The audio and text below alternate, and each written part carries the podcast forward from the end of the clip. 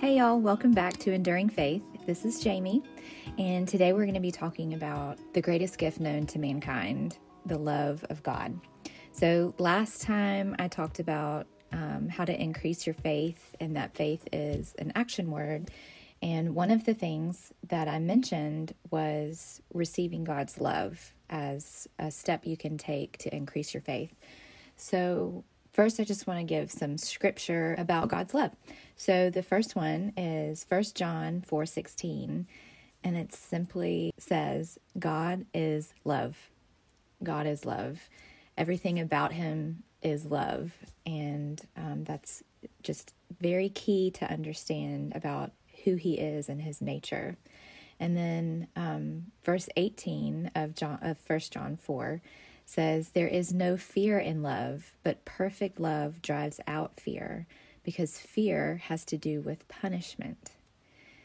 And so that is very key to know about God's love that God's love is not um, punishment. There's no there's no punishment in God's love. He's not this um, mean you know, big man and sitting in a chair in the sky, you know, waiting to punish you. That's not him at all. That is not his character. He just wants to love you, and his love is perfect, and it drives out that fear of um, punishment. And then verse 19, the very next verse, set, verse says, We love because he first loved us. And this is really key. Um, our ability to love others stems from his love for us. And when we open our hearts to receive God's love, that enables us to love others more abundantly. And so it's almost like an overflow, right? The our ability to love others comes from this overflow of his love and receiving his love for us.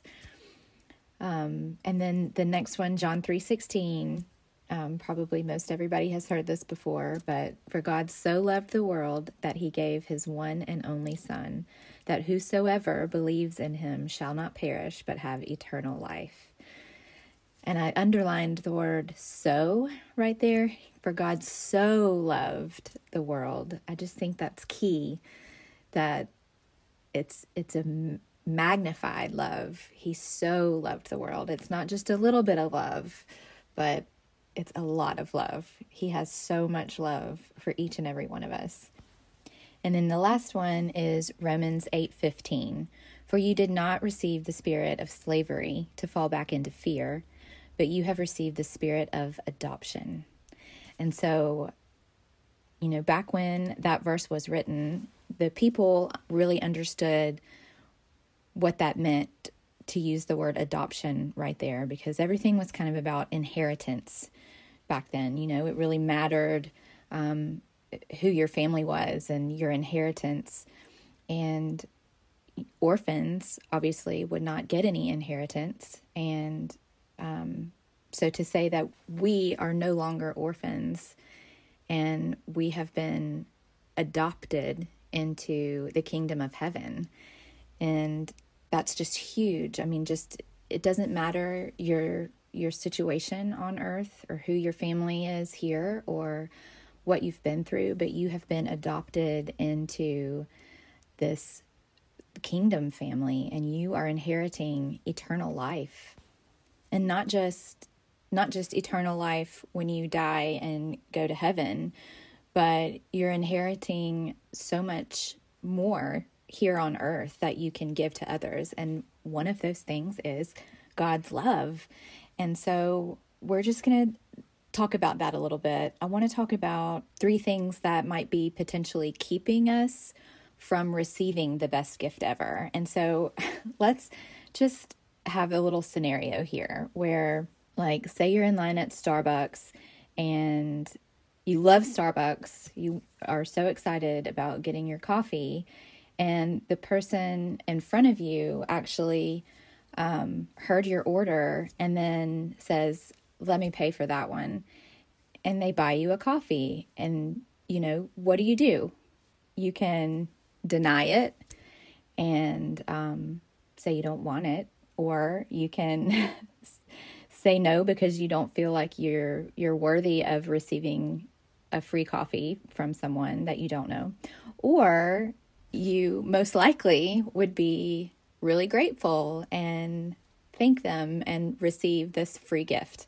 Now, I know that's like a super simple depiction of receiving a gift, but I wanted it to be simple because receiving God's love is truly that simple. And so I just want to talk about a few things that would potentially hold you back from from saying yes to God and and receiving his love for us that his that he loved you so much that he gave his only son. So what is it about that that we can't receive it or we don't feel worthy of it? So the first thing that I thought of is earthly relationships.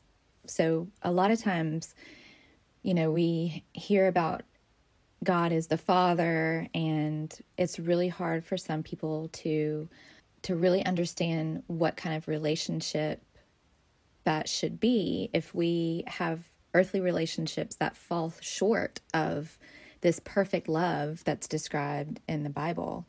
And so a lot of times we'll to really understand what kind of relationship that should be if we have earthly relationships that fall short of this perfect love that's described in the Bible.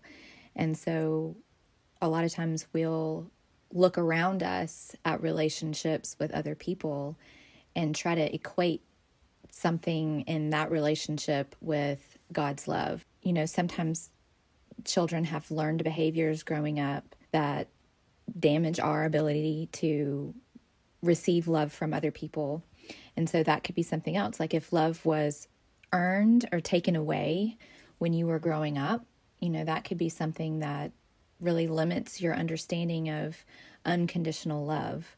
Or, um, or even as an adult, if you've had a broken heart, you know, you've been crushed by someone and it's really hard to recover from that or to feel like you're worthy of this amazing love that is described and you just don't feel like it's something that that you deserve. And so those could be just a few things. I know there's probably a million other circumstances, you know, that could um, be related to earthly relationships that could prohibit you from really feeling like you can say yes to God. But let's move on to the next one. The next one is religion. And so this one is interesting because there's so many examples in the Bible of the Pharisees and this legalistic view of who God is. And you know Jesus and the disciples said over and over again that that is not who God is and that's not who Jesus was. Um, he didn't come to to demean anyone or to put anybody down. He always lifted up. And so in church, a lot of times there are people in the church that do not live up to this, you know, what we hear about God's love, right? This unconditional, perfect love. But the truth of the matter is, they are still people, and we as Christians will always fall short of who God is. I mean, we, of course, cannot be God. No one on this earth is perfect like God. So we have to understand that, you know, we will be hurt by people. And a lot of times there are situations in church where somebody doesn't act the way that you think they should, or um, somebody might say something or treat you a certain way that is not godly. And I know so many people who have turned away from church altogether because they correlate that experience with God. And it's just wrong. It's wrong. It's not who God is. And if you've been hurt by church people, then I invite you to separate that experience from God. And God did not hurt you in the church, people hurt you in the church. And there are other churches, and I would also um, really hope and pray that you would try to go to a new church, try to find a new community and move on past that hurt so that you can truly receive God's love and and get connected again with His people.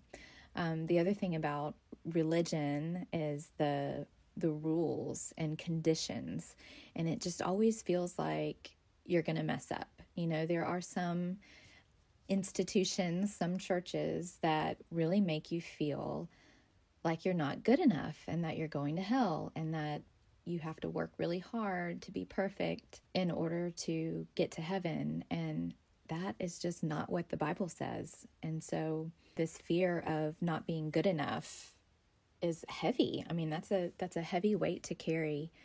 And um, you just don't have to. That's not biblical. You know, that's how the Pharisees worked. They walked around with all their rules and, you know, you couldn't do this and you couldn't do that. And if you did this, then you would be punished. And, you know, Jesus went around saying, you know, everyone is welcome you know, come sit at the table with me and um, and experience God's love and grace and mercy.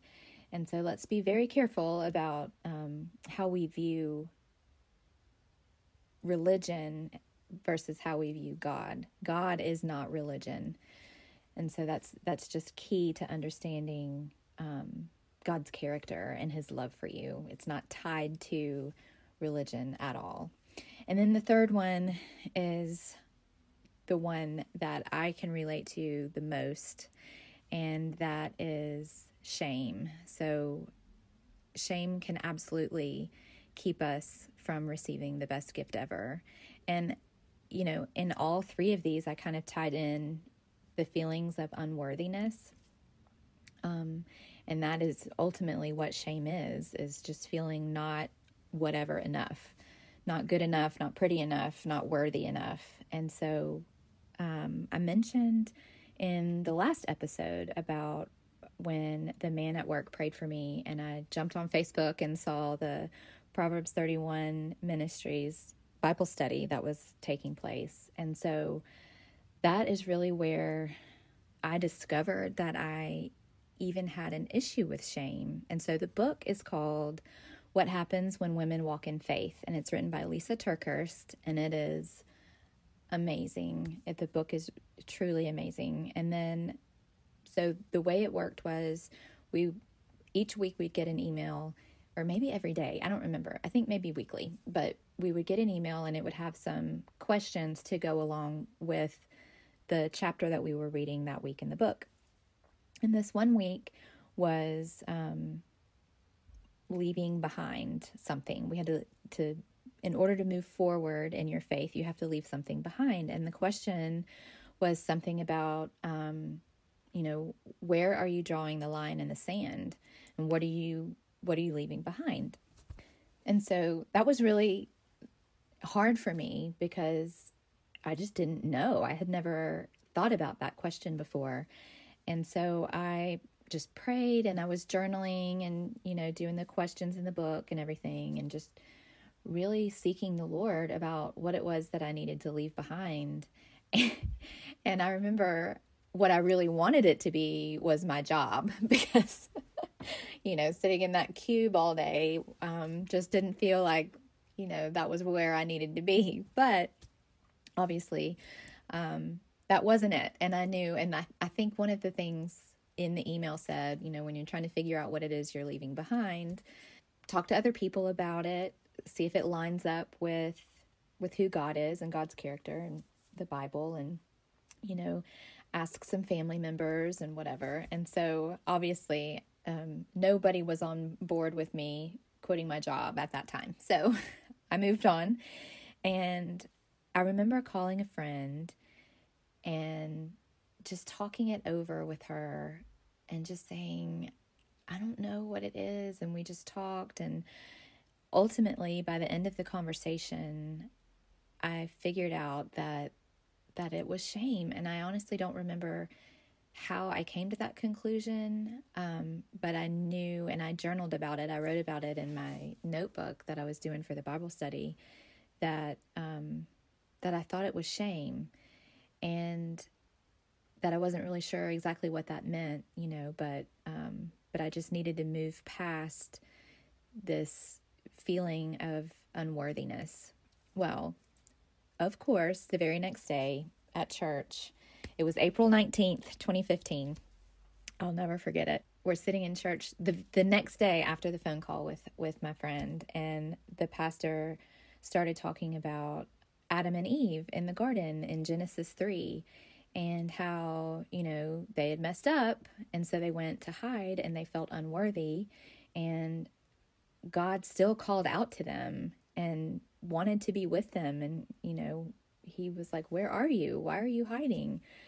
And so something I guess just kind of clicked inside of me, you know, that even though he knew what they had done, he still desired to be near them and for them to be near him. And he still loved them and he still wanted to um, show them that he loved them and take care of them and give them purpose in life. And of course, there's a price that we have to pay for our sins, right? But because he loves us so, he so loved the world that he sent his son to die. He he sacrificed for us so that we can still receive his love no matter what we've done. It's unconditional and it's been paid for already.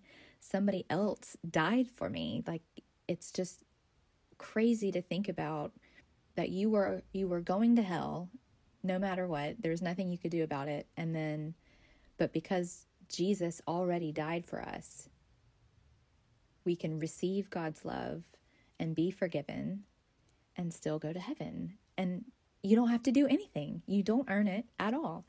And this this message that day just I mean, I I knew about that. I knew about Adam. I grew up in church. I knew all of that, but that day just hearing that story after thinking about shame and feeling unworthy and then it just all culminated into that one moment and when the pastor offered at the end of the message for anybody who wanted to receive the love of Jesus that day I just was sobbing and I raised my hand and my poor husband I I don't know what he was thinking but I know he knew something was going on. I'm pretty sure I was shaking, I was crying. Um, it was just the most amazing experience where that day I surrendered. I surrendered trying to control everything and I traded in my shame for the greatest gift ever known to mankind. And I just, I want that so much for every one of you listening to just trade in whatever it is holding you back, whether it's past relationships or church hurt or just fear, shame, whatever it whatever it is. You can let it go and trade that in and just feel the love of God that you don't have to earn, that somebody else already paid for. And I just invite you today to to just receive God's love. Receive it just as though it's a free cup of coffee at Starbucks. It's that simple. It literally is that simple. You just say, Thanks, I'll take it. That's it. So think about what's holding you back. If you um, have not completely received His love, just think about think about some of the things that you need to leave behind. What is your line in the sand? What is it that is holding you back from taking that next step into this abundant life of joy and overwhelming love? He will never force you to love him because he is the perfect father. There's nothing you can do to earn it. He can't force it. It's simply a choice. So I invite you today to make that choice. And then understand too that accepting this amazing gift of His love, the greatest gift ever known, allows us to love others well. And I mentioned that um, in the beginning that when we receive His love and that we open our hearts up to Him and open our lives up to Him and let Him pour His love into us and use us in an amazing way, we then have more potential to love others well out of the abundance of the love. We don't even need it all. We can receive His love, and there's so much of it that it overflows. And then we can love others out of that abundance. And then that allows us to forgive people easier and live unoffended. And that's what we're going to be talking about next week is um, loving other people well out of that, that overflow. And so I hope you'll all tune in again in two weeks for the next episode. Until then, I'm just going to be praying for each and every one of you to receive the greatest gift ever known to mankind God's love.